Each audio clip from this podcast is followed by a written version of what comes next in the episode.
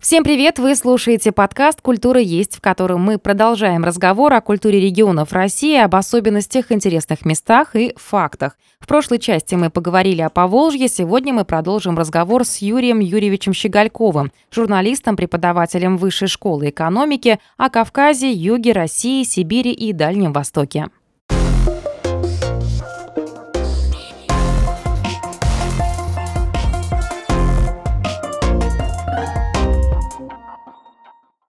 А началось все с того, что я приехал в Йошкар-Олу. И нас повели в самый центр. И первое, что я увидел, это была Спасская башня. Такая копия Спасской башни в Кремле. Такая отдельно стоящая Спасская башня. Я так на нее уставился, думаю, боже мой, как это? То есть почему? Почему наша Спасская Московская башня? Как ты здесь оказалась? Как ты тут оказалась? Кто тебя принес? Первая шальная мысль была такая неожиданная, что это, наверное, программа «Розыгрыш». Она из гипса. Она из гипса. Нет, все было настоящее. Потом прошел дальше и увидел гостиницу в Йошкар-Оле, которая называлась Лоренцо Медичи. Как-то так. Я прямо удивился, думаю, почему? Спрашиваю, почему у вас так называется гостиница? Они говорят, как вам сказать? Знаете, как вы думаете, вы знаете, как зовут нашего президента? Я говорю, Леонид Маркелов. Он говорит, Лоренцо Медичи. Это отдельная история. Я потом расскажу, что с Леонидом Маркеловым. В общем, он, конечно, сложный товарищ. Про него можно много чего рассказывать, но он оставил совершенно неповторимый след в истории города Йошкар-Ола. Он построил Спасскую башню, такую, как в Кремле. Потом он сделал реплику храма Спас на Крови из Питера. То есть не такой же, но похожий. Потом... А по метражу тоже такой большой или маленький? Они большие, все большое, да. Все какие. Потом, выходя от этого храма, ты видишь огромный, поражающий твое воображение кукольный театр. Так. Который сошел из фильма Диснея, да? Да. А рядом с ним стоят памятники Петру и Февронию. В каждом русском городе у нас есть памятник Петру и Февронии. Но Леонид Маркелов пошел дальше. На набережной, которая напротив этого самого большого кукольного театра, он ставит целую набережную домов, набережную имени города Брюгге. И они как Брюгге, реально, один в один. И там есть ЗАГС в одном из этих домов, и там стоит памятник никому известному в узких кругах, князю Монако Ренье Третьему и его жене Грейс Келли. Напомню, все это происходит в Йошкар-Оле. Я когда это увидел, Грейс Келли меня добила, я стал спрашивать уже, знакомых, говорю, почему? Что случилось? Что случилось? Они говорят, слушай, да это очень логично. Ты не понимаешь. Это любимое, когда ты задаешь вопрос местному жителю, местный житель говорит, ты не понимаешь. И я тебе сейчас все объясню. Я тебе все объясню. Это ЗАГС. Каждой девушке своего принца. Кто такая Грейс Келли? Какого мужика отхватила? И я долго пытался понять, откуда, в рядовом российском военном, который стал губернатором, президентом этой республики, это неожиданная тяга к таким неожиданным выходам, да? Потому что это реально все там на 200 тысяч жителей, 40 памятников, которые такого рода построены, да? Эти современные дома. Построили Кремль, его там никогда не было, но что было. Потому что в каждом русском городе должен быть Кремль. И мне сказали, съезди-ка ты в город этот Юрьев. Мы поехали. Ехали мы очень неудобно, очень долго, но когда мы туда приехали, я увидел итальянский замок, который Шереметьева, одна из ветвей Шереметьева, построила в этих, на берегу Волги, в Марий-Эл, в 19 веке. Они получают эту землю, и решили построить такой замок в итальянском стиле. Он абсолютно итальянский. То есть, я сказал про развлечения со студентами, то есть я им показываю сначала Кремль, спрашиваю, что это такое, московский Кремль, то им показываю Миланский замок. Они говорят, похоже на Кремль, но почему-то лес. Я говорю, да, потому что это в Милане. Потом показываю им этот Юлевский замок. Они говорят, это Италия. Потом я делаю приближение, и там такая доска почета. Так, что это? Так я думаю, что Маркелов, скорее всего, увидел этот итальянский замок, подумал, почему Шереметьеву можно? А я не могу. Да. И он оставил свой след в Йошкар-Оле, потому что люди приезжают туда. То есть, конечно, урбанисты, они там в шоке. Они говорят, боже, это эклектика, это кошмар. Это невозможно. Но турист приезжает и говорит, вау. И начинает все фотографировать, потому что это невозможно не фотографировать. Это все новое, это все красивое, это все такое интересное, необычное. А как местные жители относятся к такому необычному сочетанию всего? Местные жители относились к этому, по крайней мере, те, с кем мы общались, по-разному. То есть те люди, которые бы работали, Йошкар-Оле, они говорят, ну, смотрите, какой у нас красивый город, он очень необычный. Видите, у нас памятник Ёшкиному коту, а тут можно купить водку Ёшкин кот. Вот. А вот, смотрите, памятник нашему основателю города, боярину там такому-то. А памятник в таком стиле венецианских дожей, такой, значит, всадник на коне. Я говорю, а как вы его... Он же картинок-то, портретов-то не осталось. Ну, это что? Борода, сабля. И достаточно. Шапка. Вот он. Главное, что на коне все нормально. Но чуть-чуть вот перемещаемся на другой берег Волги, Святого Итальянского замка, и оказываемся в городе Космодемьянск. Все, кто читал «12 стульев», все помнят город Васюки. Да. Где состоялся вот этот матч, значит, века, да. А вот, собственно, Ильф и Петров описывают город Космодемьянск в романе «12 стульев». Они, конечно же, этим воспользовались. То есть там есть музей Остапа Бендера. Разумеется. Но если немножко от этого города уже отъехать еще немножко вглубь, мы попадаем в совершенно потрясающий этнографический парк-музей. И тут мы понимаем, кто такие марийцы. А марийцы – это, ну, как вот есть такой бренд, это последние язычники Европы. То есть это люди, которые, ну, может быть, и кто-то воспринимает православие, но у них осталось свои культы. Ну и, конечно же, это очень вкусно. Та еда, которую мы там едим. Я не воспроизведу сейчас название тех блинчиков, наверное, это были блинчики. Это было так вкусно, что я быстро съела. Да, ну их была горка. Вот, горка и вот сколько там, 7 минут. Ничего нет. Вот. И это абсолютно было... То есть, ну... Трудно удивить людей вот такими блинчиками, слэш-лепешками. Вроде бы все их делают. Но не такие, как все. То есть вот это все другое. Начиная... Ну как? Они все немножко похожи, когда мы понимаем, что это финно-угорские народы. То есть вот в Финляндии похожи. Угу. В Коми похожи, да? А вот соседние чуваши... Да, чуваши тоже похожи. А вот соседние, там, не знаю, Самарской области уже нет. Там уже немножечко принесли все свое. Поэтому это всегда очень интересно смотреть. Народ... Его кухня как культура, и как это на таких вот неожиданных поворотах. Какой у вас любимый город? Поехать на него посмотреть. Городов много реально, то есть как бы их... В каждом есть какая-то своя душа, и эта душа... вот сегодня тебе хочется поехать туда, потом ты начинаешь жалеть, что у тебя нет времени, чтобы там побыть побольше. А я предлагаю в конце все же мы к этому вопросу вернемся, и мы назовем ваш топ-5 мест, где обязательно стоит побывать. Сейчас надо думать. Но это чуть позже. Поскольку у нас страна большая, Поволжье тоже очень огромный регион, я предлагаю все же сейчас вернуться в не менее популярный, отправиться, точнее, на не менее популярный Северный Кавказ, который сейчас также наши туристы осваивают. Кавказ был популярен в те времена у аристократов, у художников, люди ехали, отправлялись на Кавказ, да, то есть художники рисовать, узнавать какие-то новые места, то есть искали вдохновение. А сейчас наш современный человек едет, чтобы посмотреть горы. И тоже вдохновиться, возможно. Конечно. Но, опять же, наш современный человек боится, потому что для них, для большинства, вот это сразу же первое мнение, что на Кавказе люди могут быть суровые, плюс там люди мусульмане, там ислам, да, то есть все может быть иначе. Нужно носить длинную юбку женщинам. На самом деле все оказывается не так, когда люди приезжают на Кавказ. Это вот такие стереотипы. Стереотипы. Очень было интересно. В 2017 году мне наш университет отправляет в командировку на 2 месяца на Северный Кавказ. Так. Я звоню родителям и говорю: пап, мам, я еду на Северный Кавказ. Он говорит: ты с ума сошел? Вот что тебе не сидится? Тебе еще туда хочется поехать. И я звоню своим студентам, говорю: ребят, все, 2 месяца меня не будет, вот, я буду работать на Северном Кавказе. Они говорят: а можно с вами? Младшее поколение готово ехать куда угодно, возьмите нас с собой. Да.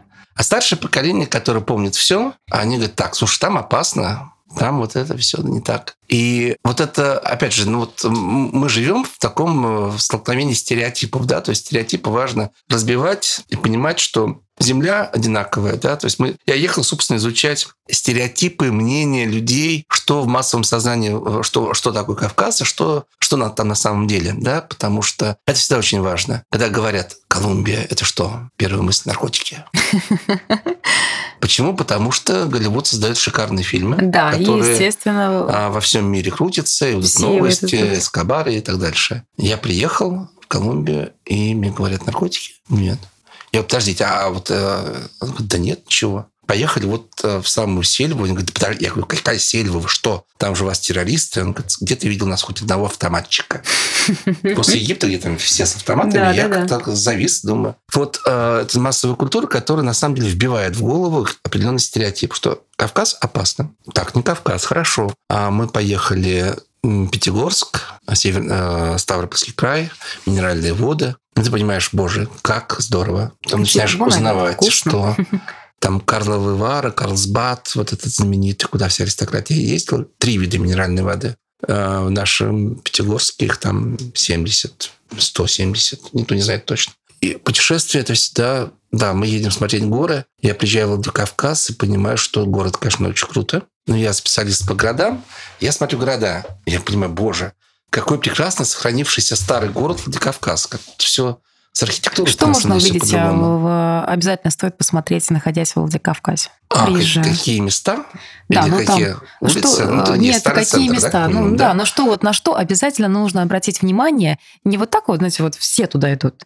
А вот что удивительного и интересного вы можете порекомендовать посмотреть, находясь в Владикавказе? Ну, в самом городе, конечно, это главное, это мечеть, которую надо обязательно посмотреть, так. Хотя она не характерна для Владикавказа. Владикавказ – это Северная Осетия, и там преимущественно православие, да? Но всего 2 шага, и мы уедем в Ингушетию. И не просто в Ингушетию, а Южную Ингушетию, Джейрах. И вот кто там однажды побывал, тоже не забудет никогда, потому что это огромное количество башен. То есть ингушские башни, то есть они немножко в Чечне, в Северной Осетии гораздо меньше, вот, но там другие свои истории, вот такие как бы заброшенные города, но вот эти ингушские башни, да, как это выглядит? То есть семья выбирает себе место для жизни и в течение года должна построить очень высокую башню. Самая высокая башня, почему? Потому что одна башня должна находиться в видимости другой. Если что-то происходит, то зажигается огонь, да, сигнальный огонь идет по всей вот этой долине Джейрах. И это безумно красиво. И там, конечно, такие пейзажи, которые, в общем, нигде больше в стране нет. Это только один маленький кусочек, который всего час езды от Владикавказа. Вот. Ну, прилетели, посмотрели, поехали туда. Но это, вот опять же, как я рассказал про тверских карел и русских, которые здесь живут, да? А вот здесь осетины, а тут у нас ингуши. Совершенно разная кухня вообще. Вообще все другое. Почему? Потому что другие традиции. Здесь ислам, там православие. А вероисповедание, разумеется. Вероисповедание. Да. То есть начинается все на самом деле... Культурные особенности идут от веры, потому что... эти гастрономические контрасты, разные вероисповедания со временем смешались, вкусовые, так скажем, предпочтения от разных регионов или нет? Или они до сих пор так же содержат, как вот, допустим, мусульмане, значит, едят только халяль, не едят свинину никакую, то есть там конину, условно, баранина, печёная. Безусловно, где-то смешалось? Традиция сильнее, да, то есть вот... То, чего невозможно там, попробовать в Чечне или в той же Ингушетии, да, вполне доступно там, в Дагестане. Да? Да, потому что Дагестан менее строгие правила. Вот спор у них между собой по этому поводу идет, что вот вы вот такие, да. Мы знаем, например, дагестанский коньяк. Да. Да, откуда он может взяться в Чечне или Ингушетии? Не может. Не может, да.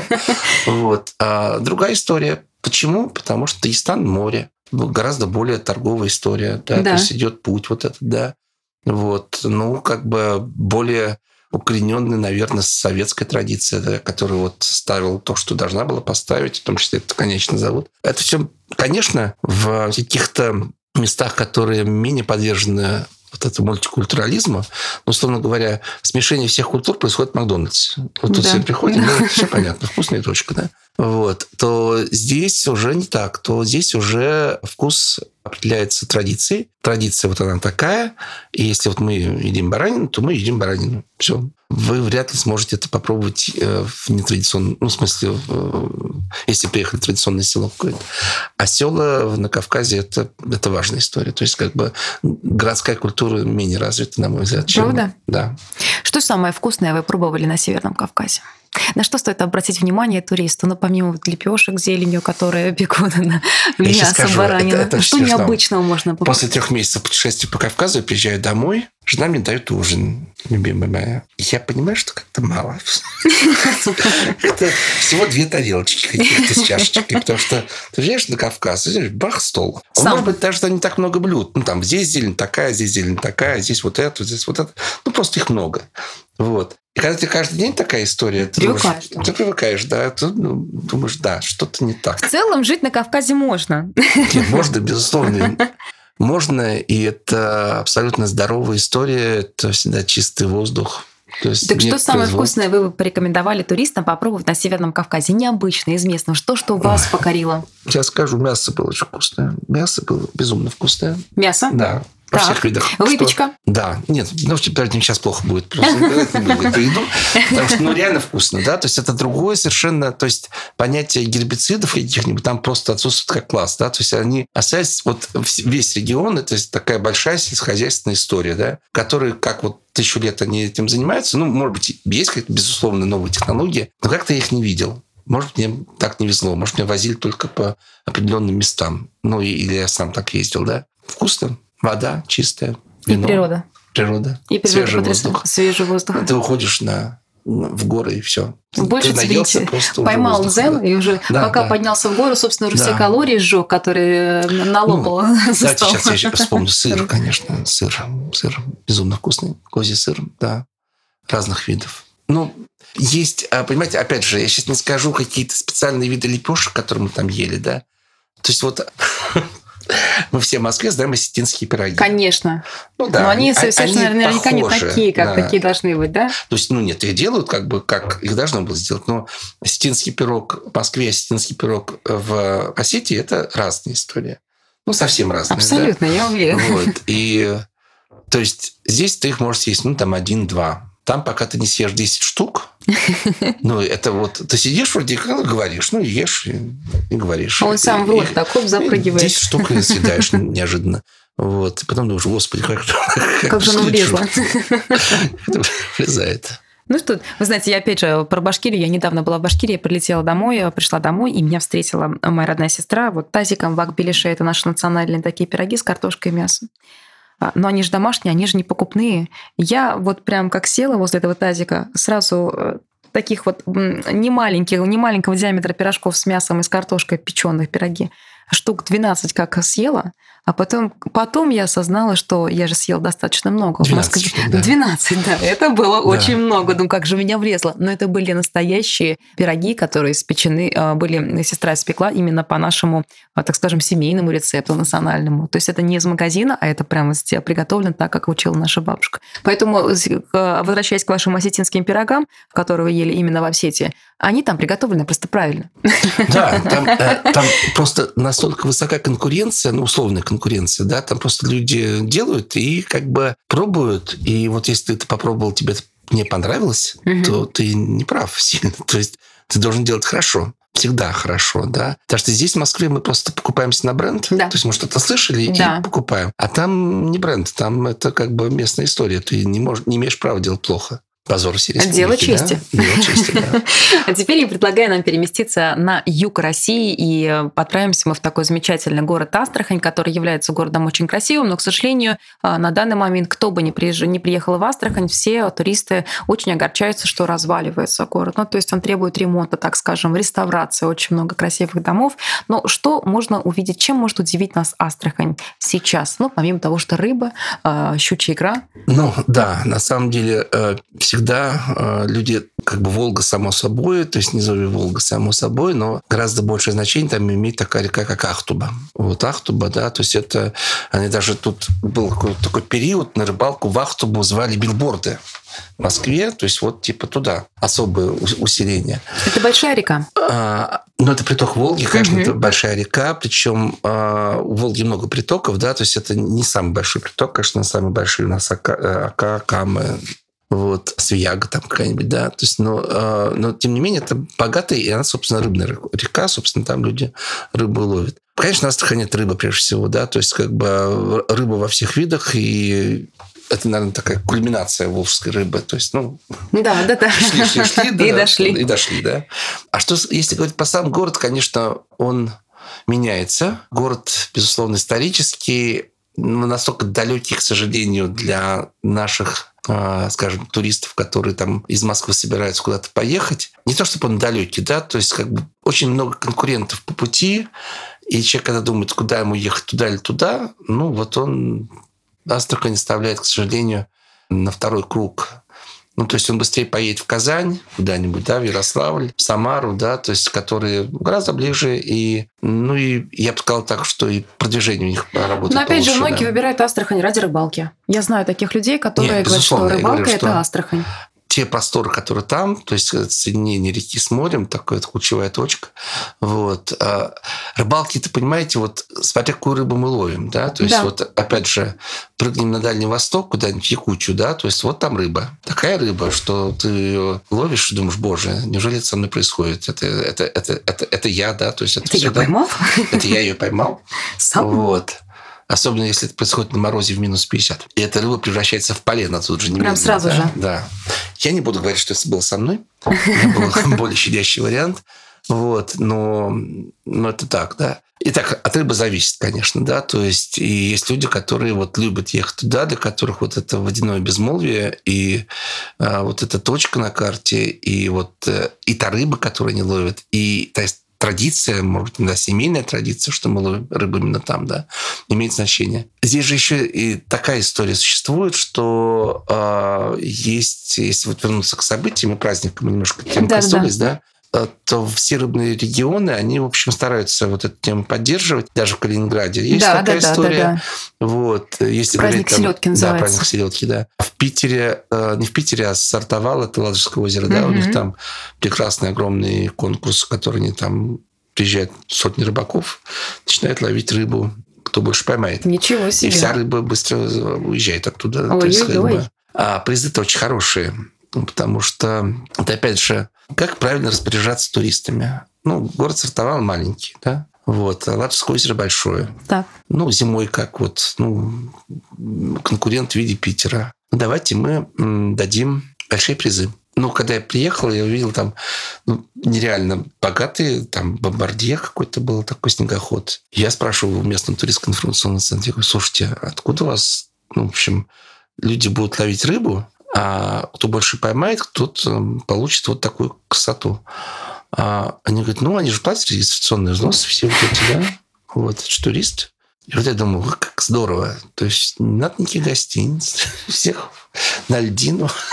Зато продумали сами, как это сделать. Да, сами все себя кормят. Астрахань, рыбалка, Астраханский Кремль, если не ошибаюсь, в Астрахани, который наверняка находится еще в более-менее состоянии или нет?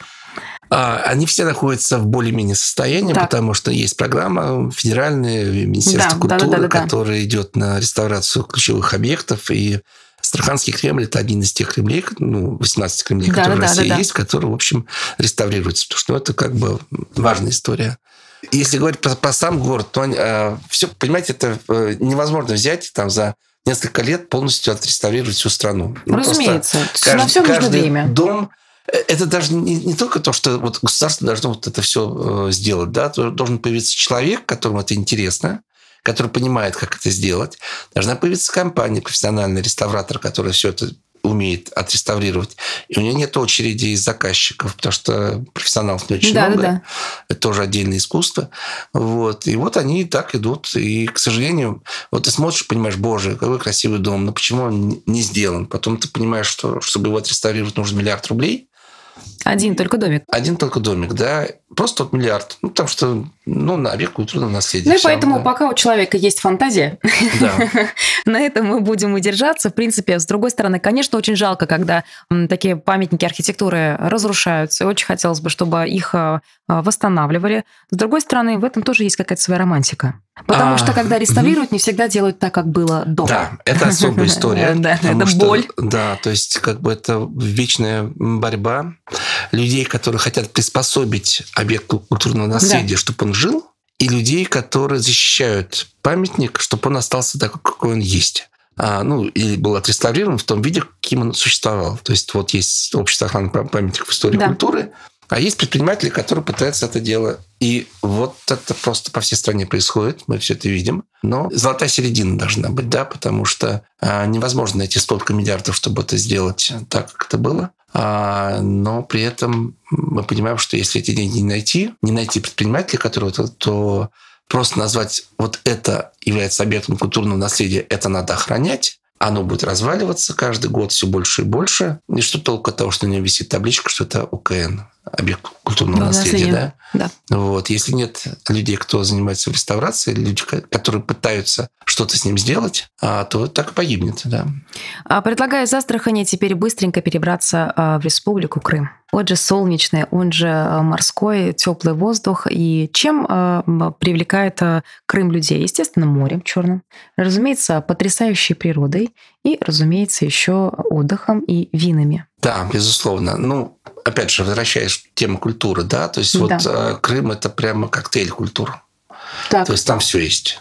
Абсолютно все. Мы приедем в Евпаторию, он там маленький Иерусалим. То есть там есть и караимы, там есть и иудеи, там есть и мусульмане, там есть православные, там есть все. Это реально такой вот город, да.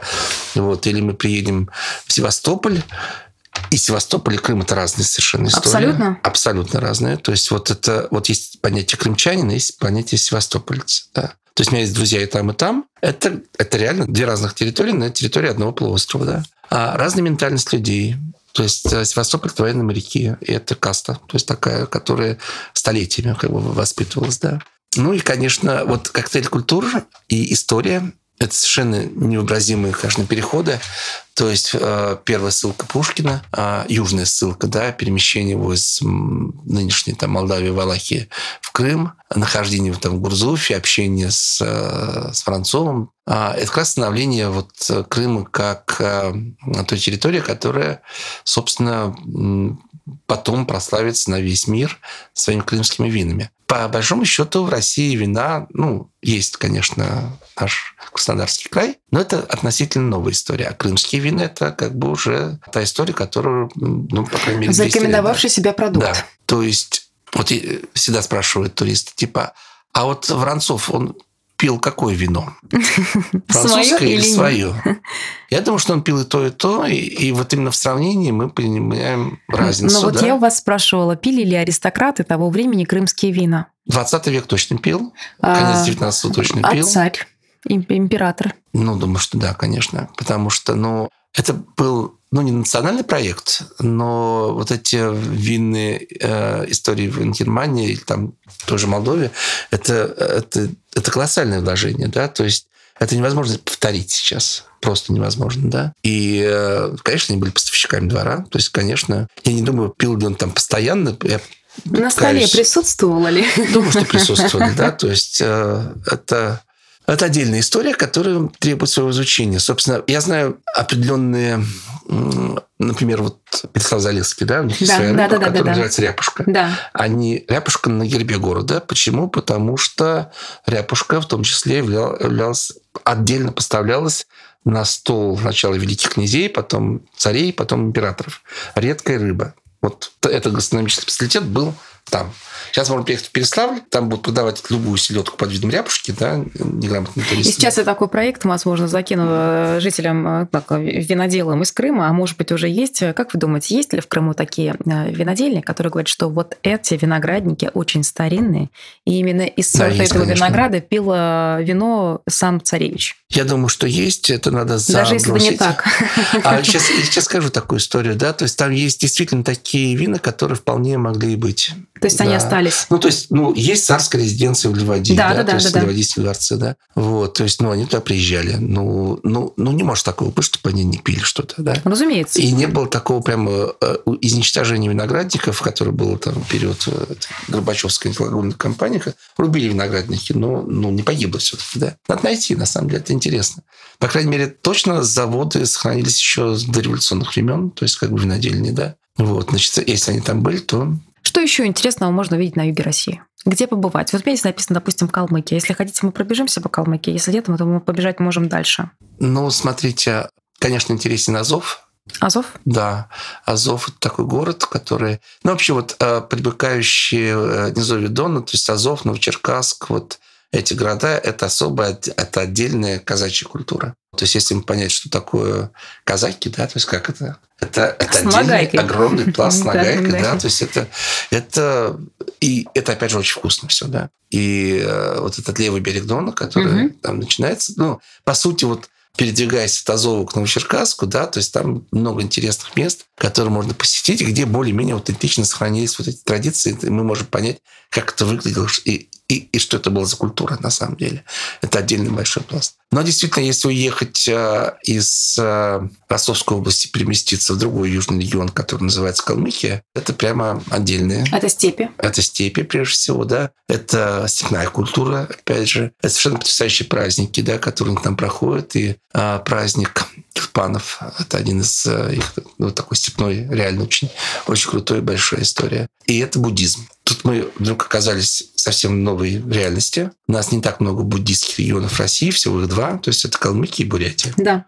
Вот. И это другие люди, совсем другие. А как буддизм оказался в Калмыкии и Бурятии? Ох, ну это сложно говорить. Вот это примерно так. Есть такой прекрасный город Тракай, около Вильнюса. 5000 жителей. Это приезжаю, мне показывают, и говорят, вот, смотри, вот это наш храм караимов. Караимов – это народность, которая исповедует отдельную религию. Похожа на иудаизм, но не иудаизм, да? Угу. Я говорю, ух ты, откуда они тут у вас взялись? Они говорят, ну, 400 человек живет с 1400 какого-то года. Не ассимилировались, вот так и верят в своих этих богов. Он говорит, а тут у нас татары живут. Я говорю, так, а татары в Литве? Они говорят, да, татары в Литве. В городе 5000 жителей всего. Они говорят, был князь Витовт, вот у него были татарские, значит, это... Охрана? Нет, не наложницы. Охранники. Вот. Ну, соответственно, они вот в количестве там нескольких тысяч человек служили у него и поселились в Тракае. И так и живут. И вот в этом Тракае, Литва, католическая страна, да. Соответственно, живут католики, значит, мусульмане и караимы, которые религию не помню, как называется. Как это получается? Ну, так вот случилось, поменялось, да. Как калмыки стали буддистами? Отдельно можно посмотреть, но у нас было великое переселение народов, как минимум, во время крушения Римской империи. И было великое движение на Запад, когда создавалась империя чингизидов, да, то есть Чингисхан ставился. Да. Это огромное количество перемещений именно степных народов было из районов там Монголии, Южной Сибири в сторону Запада. Вот. И шли они через, в том числе, через современный Иран. Ну вот, может быть, оттуда. Не знаю. Чем, кроме буддизма, может удивить Калмыкия туриста? Ну, это еще такой Чесс-Сити. Там играют в шахматы. В шахматы? Да. Отдельный город. Серьезно? Абсолютно, серьезно. Так. Президент Калмыкии Кенсан Лемжинов очень долгое время был президентом вот этой международной шахматной федерации. Он был достаточно богатым человеком, вот сделал на этом фишку. Он решил создать, чтобы вот в России был отдельный шахматный город. И он есть. Чесс-Сити, он существует, и там все помешаны на шахматах. Ну, не помешаны, извините, здесь другое слово. То есть, как бы они там вдохновлены. Они просто им нравятся. Просто, ну как, то есть быть определяет сознание. Если ты живешь в городе, который называется Чесс-Сити, то есть ты играешь в шахматы, то, безусловно, в школах начинают у тебя уже преподавать шахматы, и все дети играют в шахматы. Ну, ты просто уже никуда не денешься, ты будешь играть в шахматы. Это неплохо, кстати. Да, это очень неплохо. На самом деле, это одна из тех игр, которые, мне кажется, нужно было преподавать по всей стране. Я тоже так кажется. Знаете, просто когда был пару лет назад популярный сериал про шахматистку, «Ход королевы» назывался. Да. Так весь мир охватила просто вот эта вот любовь к шахматам. Даже я, человек, будучи ни разу в жизни не игравший в шахматы, я достала, положила, поставила ту доску, такая, учите меня. И мне понравилось. Оказалось, что это очень интересно, это очень увлекательно. Если школу ведут такой урок... Дети этим занимаются, то в итоге становится... какой-то кусочком местной культуры. Ну, а теперь я предлагаю нам с вами переместиться на Дальний Восток. Я знаю, что вы родом с Дальнего Востока, с Сахалина. Да, это когда меня все время спрашивают, вы хоть откуда приехали-то к нам? Думают, что я из Москвы. Нет, я не из Москвы. Я родился на Сахалине, и я с большим удовольствием туда приезжаю, когда у меня есть возможность. Вот, Сахалин и Дальний Восток – это, конечно, первая и последняя, и всегдашняя любовь. То есть вот какие города интересны, да. То есть мне всегда интересно поехать на Дальний Восток. Я только что приехал с Владивостока. Вот. И, конечно, это отдельный совершенно мир. Мир, который, опять же, мы все говорим по-русски, но это какая-то другая история совсем. Близость океана бесконечного, да, то есть такое чувство абсолютной свободы там возникает, да, то есть ты понимаешь, что вот весь мир проблем, который у тебя был в Москве, он где-то там в другом, прям очень другом часовом поясе. Вот. Параллельной вселенной. Параллельной вселенной, абсолютно, да. Вот, а ты живешь здесь, и люди здесь живут. Я говорю, а куда вы ходите на пляж? Они говорят, да, в общем, ну, хотим туда поедем. Туда. У нас, говорит, много места. Много места. Побережье большое. Но места всем хватит. Ты понимаешь, что да, это не тут. Это даже не Крым, да, то есть это не Кавказ. Чем удивляет Дальний Восток, ну, помимо того, даже Владивосток, помимо того, что это, если мы говорим Дальний Восток, у меня сразу ассоциация первая, это Владивосток 2000, разумеется, и Камчатка, я уже об этом говорила. А там уже вулканы, а там уже киты. И вот, кстати, о китах, если поговорить, то сейчас у нас в стране стал популярным как раз-таки китовый туризм. Вот так вот. Людей стали вывозить, посмотреть на то, как вот эти вот автобусы, рыбные автобусы, я называю его условно, грубо говоря, как автобус выпрыгивает из воды. Это стало популярным недавно. Стали развивать такие направления в нашей стране. Чем еще может удивить Дальний Восток? Ох, я, честно говоря, когда первый раз после долгого перерыва приехал на Сахалин, конечно, это отдельное зрелище смотреть, как люди, которые прилетели из Москвы, ходят по сахалинскому рыбному рынку. Вот, это просто снимать на видео, то есть совершенно такие лица у людей, они не верят в то, что они это видят. А что можно найти на рыбном рынке на Сахалине? Ну, встретиться? Вот, тогда это было так. Да? Вот, представьте, обычный рынок такой в хорошей советской традиции. Да? То есть тут сельпо, тут кооп какой-то, да, тут там шурму подают. Да? Шурму, кстати, не подавали. Вот. И стоят люди, и у них крабы. Ну, такие крабы, много разных крабов. Много. Ты понимаешь, что это не один краб. Их много. А рядом с ними стоят такие, я бы сказал, бочонки или бодейки или баклажки. Ну, вот такое слово, которое обозначает емкость, которая большая. Да. С красной икрой. Моя любовь. Да, ее много.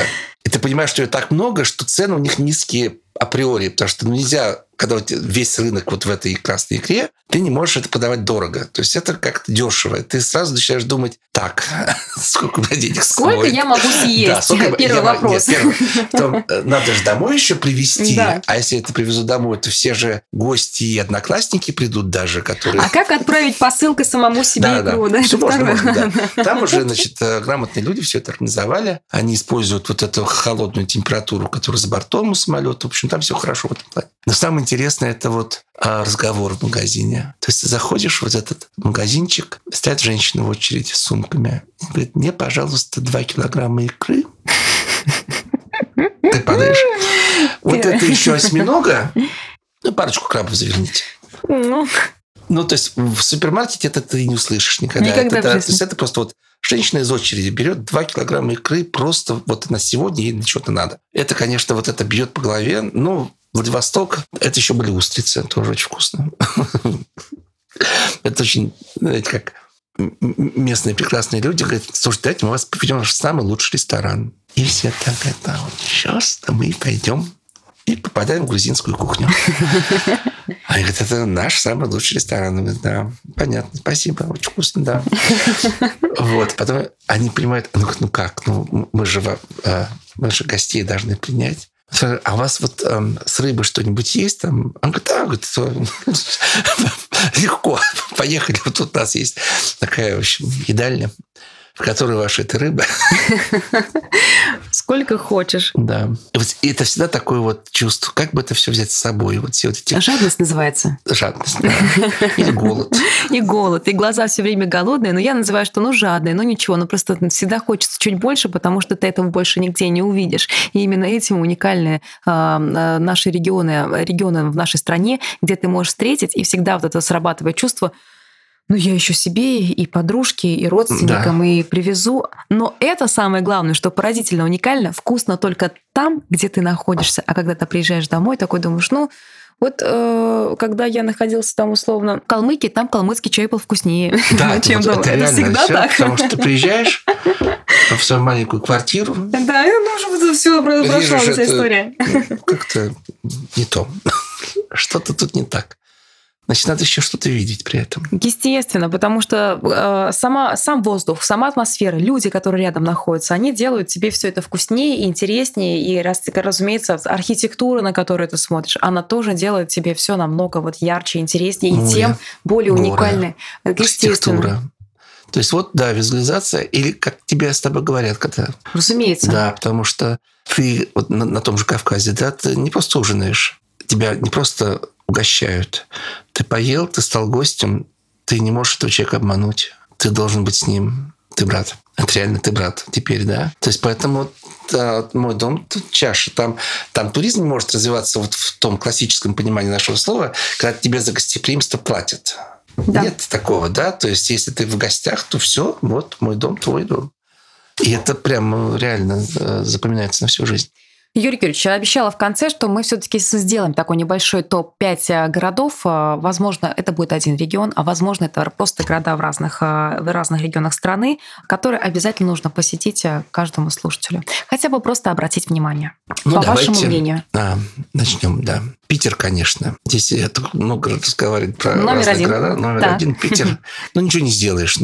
Что ты поделаешь? Культурная столица России. Да, это действительно так. Все, да. В Питере я бываю раз в 15 в году, поэтому как там мне уже, в общем, привыкли. А другой город, который мне очень нравится, который я живу очень часто, очень много, потому что я там работаю еще, это город Бежецк. Бежецк Тверской области. Малоизвестный город, никто про него особо не слышал.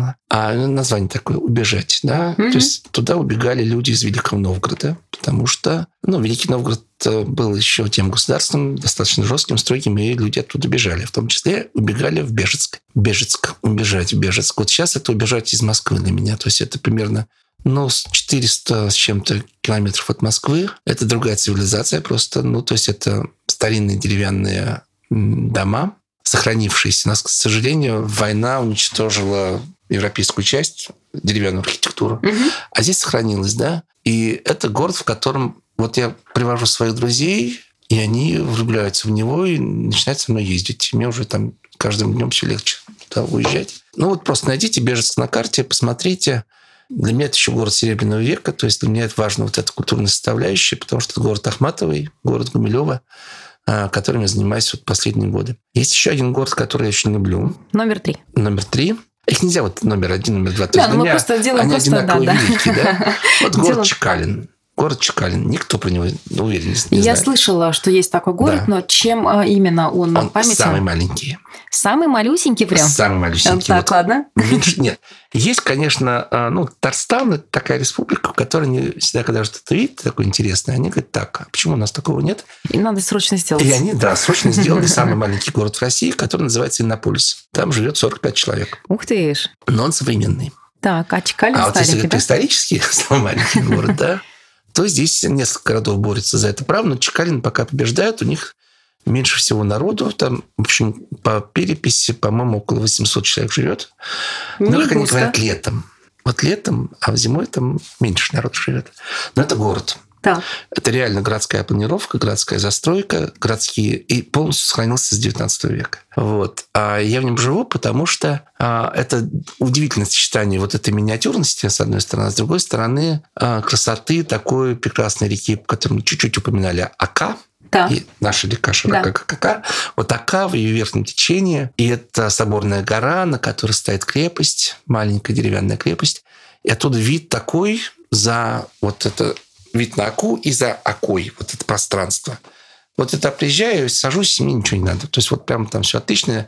Мне еще сейчас делали несколько музеев, там гостиницы. В общем, все есть. Теперь можно жить. То есть это третий город, куда я с большим удовольствием всегда приезжаю, и я где в нем счастлив. Есть город в Ярославской области, про который мы не поминали сегодня. Он безумно интересный. Он стоит недалеко от Мышки, называется Углич. Я там была. Прекрасный городочек. Маленький, уютный и красивый.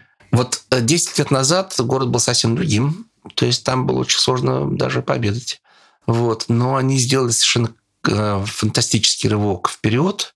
И ну, вот они превратили свой город в такую действительно туристическую столицу. Ну, не столицу, нет. Там еще останавливаются теплоходы. Там, просто, ну, да, вот, разумеется, это самое важное. Из теплоходов, да, то есть ну, экскурсанты приходят с теплоходов. Да. Они переделали этот вот тренд, там больше сейчас туристов приезжает, чем да, вот экскурсантов. Почему? Потому что это прям настоящий музейный центр. Там этих музеев, по-моему, штук 20. И самое красивое, что я добавлю от себя про город Углич, на горе, там есть такая гора с видом на Волгу. Если не ошибаюсь, то ли Кремль, то ли... Очень просто давно, я была лет 5, наверное, назад, то ли церквушка. И я что представила себе в этот момент? Находясь на возвышении, на горе, это вот Волга передо мной, березы. Значит, я забыла просто, что там монетный дом или что-то монетный двор рядом находится. И самое главное, что я представила, закрыла глаза, что вот я сейчас нахожусь в 18 или 19 веке, мороз. Вы зимой были? Я была летом, но я представила себе зиму. Ой, я представила себе березы, и я представила, как дворяне или помещики гуляли под ручку с девушкой, женщиной, там, возлюбленной по этой горе, и любовались на замерзшую Волгу сверху. Это просто потрясающая картина. Ты смотришь летом, и я представила, насколько там круто зимой. Да, там еще относительно недавно был такой фестиваль «Зимние забавы». Туда делали проруби, туда приезжали моржи, и там купались. И там были разные такие зимние, действительно, фестивальные истории. Летом фестиваль делают многие, а вот зимой очень немногие. То у Углича это получалось. Вот. Музейная совершенно история, такая прям потрясающая. Если говорить прям пятый город, для меня Боровск. Боровск – это около Москвы, Калужской области. Вот. Потрясающий совершенно город и очень необычный. То есть город на холмах. И вот сколько в городе холмов, столько в нем разных старообрядчества и православия, например, да. В городе живет, по-моему, около 40 художников, и они этот город просто расписывают. Есть художник-овчинников, который создал панорамные виды города на фасадах. Вот, то есть, ну... Что говорить, надо ехать. Да, нужно ехать. Страна у нас большая. Да. Я понимаю, что у вас еще очень много материала, о чем можно было бы рассказать, но, к сожалению, у нас вот уже заканчивается время. Сегодня у нас в гостях был Юрий Юрьевич Щегольков, журналист, преподаватель Высшей школы экономики, просто хороший человек, который просто кладезь всего самого интересного. Мне кажется, я просто сидела бы, заслушивалась вас. Я понимаю, что вы уже тоже наверняка немножечко устали.